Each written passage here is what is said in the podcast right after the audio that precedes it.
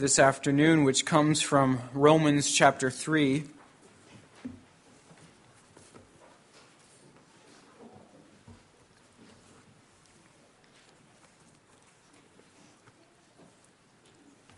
Romans 3, verses 9 through 10, 9 through 20.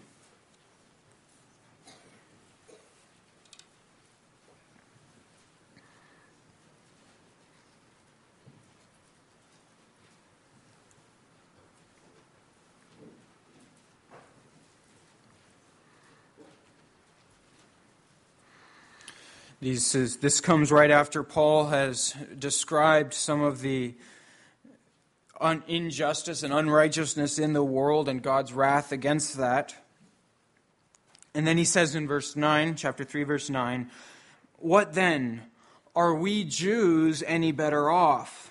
No, not at all. For we have already charged that all, both Jews and Greeks, are under sin. As it is written, None is righteous, no, not one. No one understands. No one seeks for God. All have turned aside. Together they have become worthless. No one does good, not even one. Their throat is an open grave.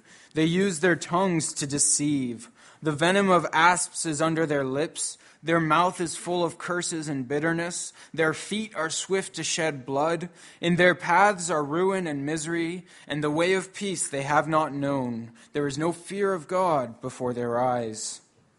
Now we know that whatever the law says, it speaks to those who are under the law, so that every mouth may be stopped, and the whole world may be held accountable to God.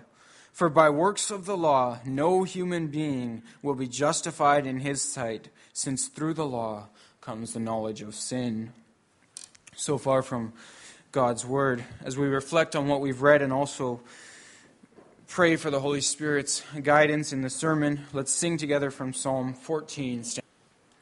Lord's Day 2, and the question there is From where do you know your sins and misery? From the law of God. What does God's law require of us? Christ teaches us this in a summary in Matthew 22. You shall love the Lord your God with all your heart, and with all your soul, and with all your mind. This is the great and first commandment. And a second is like it you shall love your neighbor as yourself. On these two commandments depend the whole law and the prophets. Can you keep all of this perfectly? No. I am inclined by nature to hate God and my neighbor. So far from the Heidelberg Catechism.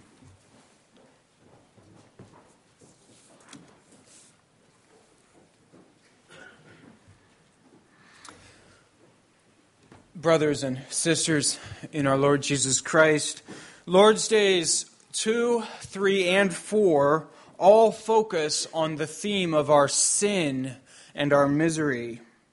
It's not an easy topic to talk about. It makes all of us uncomfortable to hear about how sinful we are, how far we fall short, how deep our sin also goes, and how seriously God also takes our sin. And it's a very different way of dealing with our lives and looking at our lives than what you might find recommended by psychologists or what you see in secular counseling or in magazines or in many popular movies where we're told to look for the good in ourselves or the good in humanity. How many movies have that as their ultimate lesson that there is much good in us? We try to focus on the redeemable characteristics of ourselves or others, to build up a high self esteem, and often, even when, when things do go wrong, the blame is laid on low self esteem as the root problem. And the solution, therefore, is also then to work on that self esteem. Well, that's not at all where the Christian faith begins. No, the Christian faith begins by starting, uh, begins by, by coming face to face with the evil that exists inside of us. And that requires a lot of uncomfortable but honest soul searching in our own hearts. Recovery programs like Alcoholics Anonymous or even the, the Life Renewal program that we have in, in this church hosted they really emphasize that themselves as one of the earliest steps in the recovery process, making an honest inventory of who we are, of our hearts, being 100% brutally honest with ourselves. That's not an easy thing for us to do. But that's what the Catechism also then has us do. And we might ask, well, why? Why do we do this to ourselves year after year, digging into our hearts to see again our sinfulness? It's uncomfortable, it's painful, nobody enjoys it. Well, it isn't because we want to be depressed. Nor is it because we, you know, we feel like we deserve this, like this is some kind of penance that we do by reflecting on how sinful we are at least once or twice a year. So, why do we do this to ourselves year after year, taking this time, three weeks in a row every year, to reflect on how sinful we are? Well, to answer that, we need to remember the context here of Lord's Day 2. It follows from what we saw last week in Lord's Day 1, which asked, What is your only comfort, the one thing that you hold on to in life or death? And Lord's Day 1, as we saw last week, it, it summarizes that so beautifully. It, it points to a faith that we've seen in, in so many of our fellow Christians, a faith that you see in Christians around the world who even rejoice as they're being led to the slaughter. We might think of the reformers also in the time of the Catechism who gave up their lives for what they, they held so dearly that faith, that comfort that they had. And then the, the, the, end of Lord's Day 1 asks that question what do you need to know in order to have that joy, that faith, that comfort for yourself? And then the first part of that answer is I need to know my sin and my misery. So, why do we take the time year after year to reflect on how bad the condition in our hearts really is? It isn't because we want to be depressed. No, it's exactly the opposite. It's because we read words like the Apostle Paul that we are afflicted in every way, but we're not crushed. Or we look at the lives of, of Christians from former generations who had that, that faith that was unbreakable, that joy that existed in even the hardest times, even when they were tortured, who still praised God and rejoiced in his goodness. We read about these Christian men and women who had something that the world only wished it could have, who happily gave up everything else that they had on earth for the steadfast love of God. And we think our weak, fragile faith says, I want that comfort too.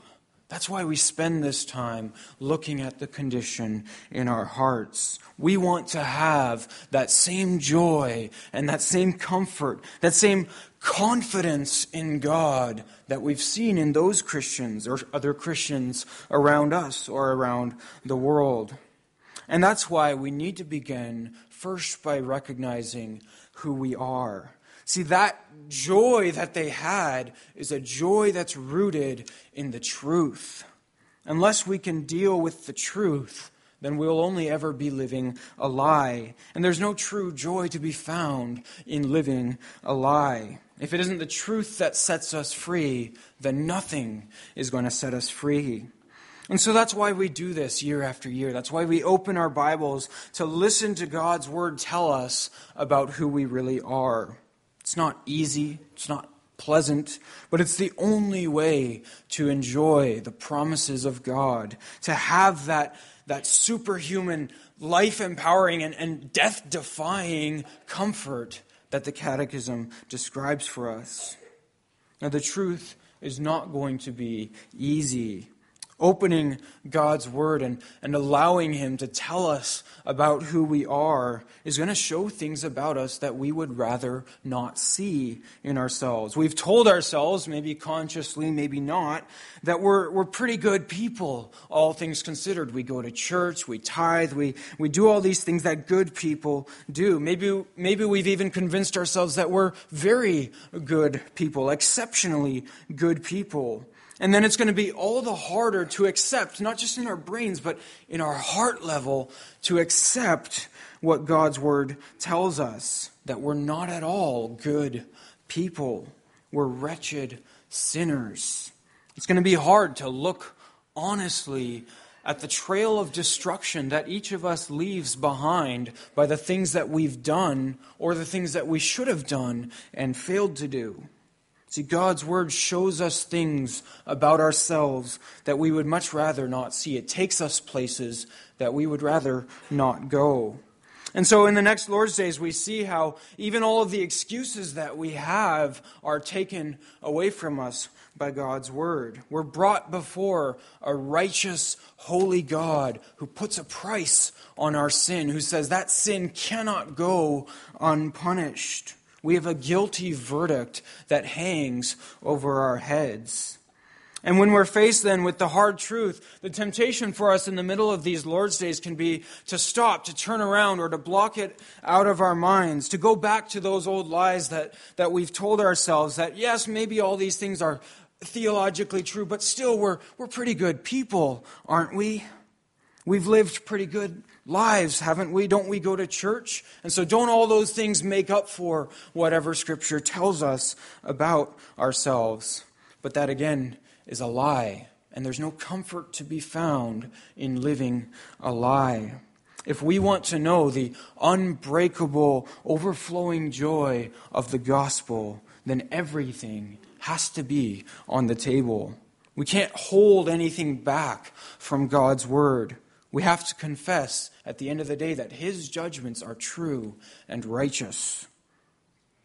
But it is, it is worth it, and it's good to remember this from the beginning. We wouldn't dare take all of our defenses down and admit that the lies that we've told ourselves are really just that lies. We wouldn't dare to do that unless we knew that there was hope at the end of the journey. And not just hope, but joy, true joy, a joy that perhaps we've never yet known.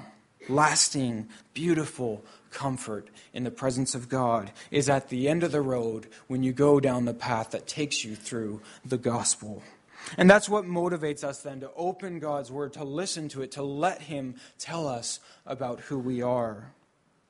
Now, the first point that the Lord's Day makes and that we need to consider is that we do need the law if we're going to know ourselves truly. It's the same point that Romans 3, verse 20 makes. Through the law comes our knowledge of sin. That's not to say that we, we can't know any sin apart from God's law if God's law didn't point it out to us. There are people all over the world who have never heard of God's law, and yet they still have some concept of sin and, and guilt and right and wrong they can still at least acknowledge some of their own wrongdoing. And they can do that because God's law is written on their hearts. That's the way that Paul describes it in, in, Romans 2. He says, When the Gentiles who don't even have the law by nature do what the law requires, they are a law unto themselves, even though they don't have the law. They show that the work of the law is written on their hearts, while their conscience also bears witness. And then their conflicting thoughts either accuse them or excuse them. So it's not that we can't know any of our sins without God's law. But the point that the Catechism is making and that, that Paul makes in Romans 3, verse 20, is that we won't be able to get anywhere near the full, honest picture of who we are without the help of God's law. And there's several reasons why that, that is the case. First of all, our consciences have become darkened. It's a, it's a big theme in, in the New Testament. Scripture speaks of unbelievers as living in darkness, as not having light. Most of the wrong that we do, we don't even ever identify, we don't even notice it our understandings of right and wrong have been become deeply distorted, deeply darkened without the light of God's word to point them out. The, yes, the law has been written on our hearts, but since the fall into sin, it's been very deeply faded and in many places seems to be non existent.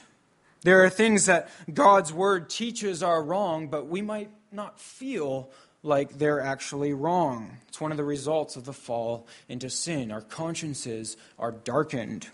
Second, and, and behind that darkening, is the fact that our consciences have also been hardened in sin.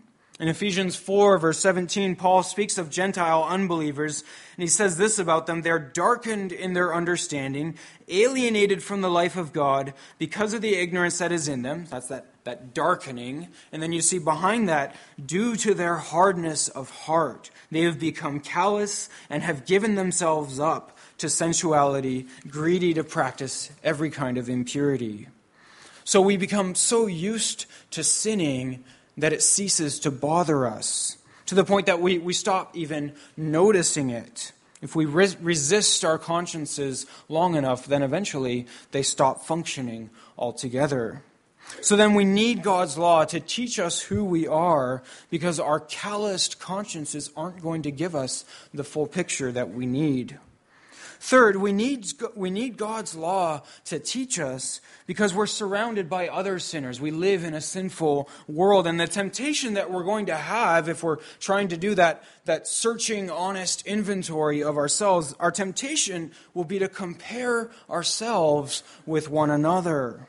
And we're never going to know the seriousness of our sin if all we do is compare ourselves to other sinners. God is perfect. His law is perfectly holy. And His law then is objective. It doesn't change, it doesn't adjust itself to judge sinners. It doesn't try to meet our standards, but calls us up to God's standard. And that then brings us to, to our third point. What is it then that the law, God's objective law, teaches about us?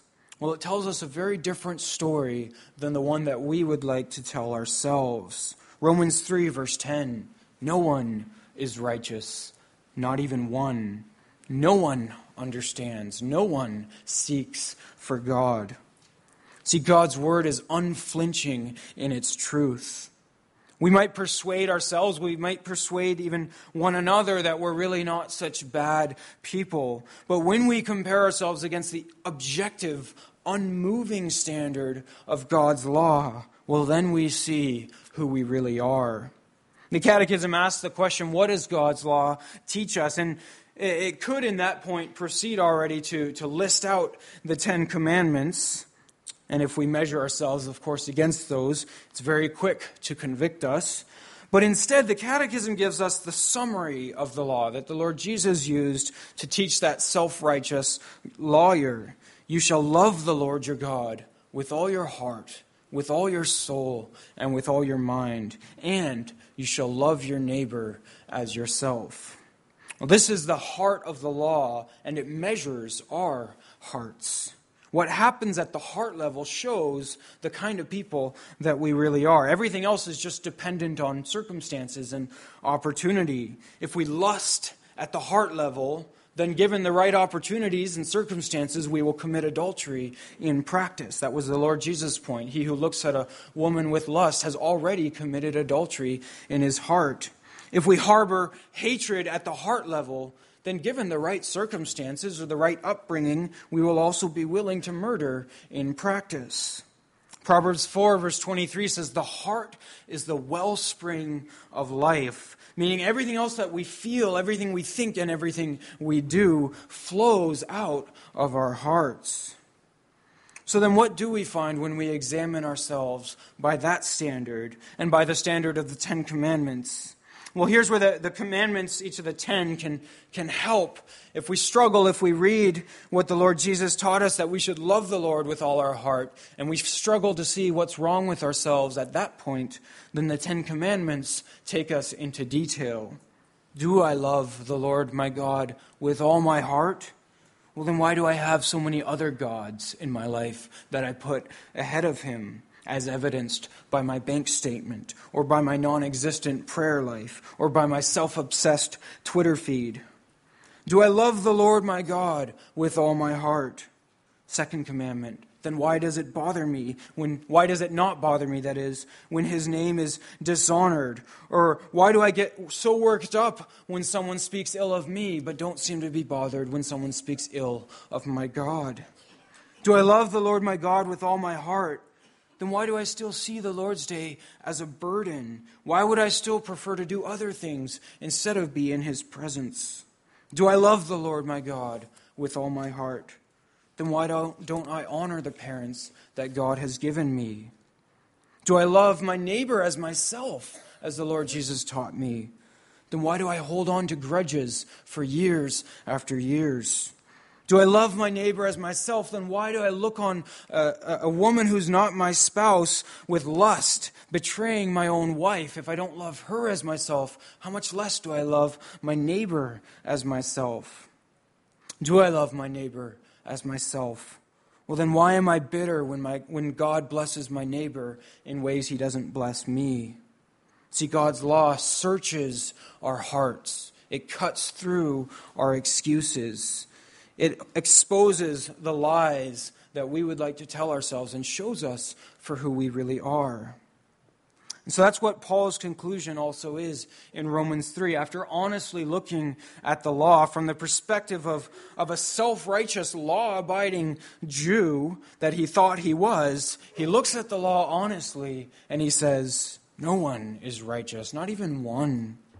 The supposedly law keeping Jew is really as perverse in his heart as that homosexual prostitute in the temples of Rome or the drunkards on the side of the road. No one understands, he says, Apart from the gospel, even the Jew who is supposed to know God's law so well has made it into something that it was never meant to be a list of, of small regulations about how much grain you're supposed to tithe and what days you're supposed to do what kinds of activities, and nothing of that addresses the heart. No one understands.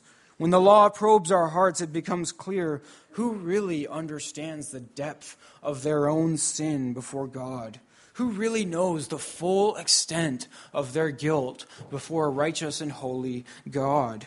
The more you look, the deeper you look, the more depravity you find. No one seeks God, says Paul. Remember, of course, Paul is speaking of the unregenerate before the Holy Spirit changes our hearts. Apart from the gospel, who does seek God? Who would seek God? Without the blood of Christ to cover our sins, we wouldn't even want to seek a righteous, holy God who puts a price on our sin. All have turned aside, he says. Together they have become worthless. Now, the word worthless, it's a translation of the Hebrew corrupt. So he's not speaking about the value of human life, but the value of the goodness that we bring forward. Our supposedly good works in God's eyes are worthless. They don't add up to anything, so stained they are with sin. The moral code of the human race is worthless before a truly righteous and holy God. By nature, we celebrate what is evil in his sight, and we even prohibit what is righteous. Their throat, he says, is like an open grave. You look in honestly inside the human heart, and you discover, he says, an abominable stench of deadness, of, of depravity and corruption. The same as when you open up a grave. He says, In their paths are ruin and misery. We leave behind ourselves a trail of destruction and brokenness. You only have to look out into the world and look at history to see this ruin and misery, greed, corruption, war, abuse. We are what's wrong with the world. It doesn't make any sense to say that people are good and it's society that corrupts them. What do we think society is made of? The way of peace, he says, we have not known. It isn't hardwired into our fallen nature anymore. Pride and selfishness and self centeredness rule. You see this fact of life at the family level, you see it at the international level. And finally, he says there's no fear of God before their eyes. It's a fitting conclusion to his description of the human race. We were created to love and serve God, and that's our, our highest and our most fundamental calling. And the havoc that we witness in the world is what is what comes out of the lack of fear of God that human beings have before their eyes. There's no respect for God, and so there's no limit for the evil that we're capable of doing. So the Catechism summarizes it all very well. Do I want to know the truth about myself? Well, here it is. I'm inclined by nature to hate God and my neighbor. I might not get away with expressing that hate in every instance. Circumstances will still dictate what that hatred looks like. But that is my human, unregenerate nature. This is what we find when we measure ourselves against the standard of God's law. It's a very dark place for the catechism to begin. But the fact is, we won't ever embrace the gospel of a Savior who died for our sins until we know who we are, how badly we need such a Savior. We have to begin our study of the gospel by looking at the mirror of God's law that shows us what we really look like. This might feel like a very depressing place for the catechism to be, but at least it is the truth. And in that way, it's a huge step forward from the lies that we would prefer to tell ourselves that might make us feel better or feel numb to who we are, but never address the condition of our heart.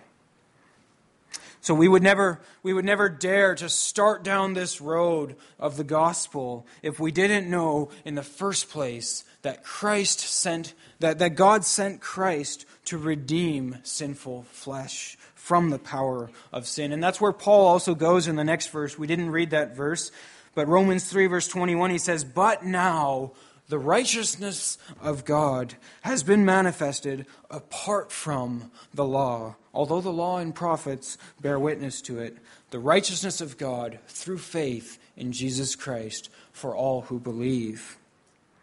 Well, next week and, and still the week after, we will still have more to learn about our sin, as well as about the righteous judgment of God against our sin. These will continue to be hard things to look at. But we do so, we, we do so not as those who have no hope, but we do it because we know what our hope is. Christ has given his life, the unrighteous, for, the, the righteous that is for the unrighteous. So because of his death, we may live. And that's what gives us the courage to step down this road, to look honestly at who we are, and to take down the lies that we've told ourselves. It's because Christ has gone to the darkest place of all that we may go down this road confident that it leads us into the Father's presence and into the greatest joy imaginable. And this then is our joy. This is our comfort. This is that, that unbreakable, steadfast confidence that the Catechism wants us to have. We're received into the Father's presence because someone else has paid the penalty for our sins. Christ spilled his blood so that we could be welcomed at the Father's side. And so the Father receives sinners like us and clothes us instead in white robes and welcomes us as his children to enjoy the delight of living with him forever.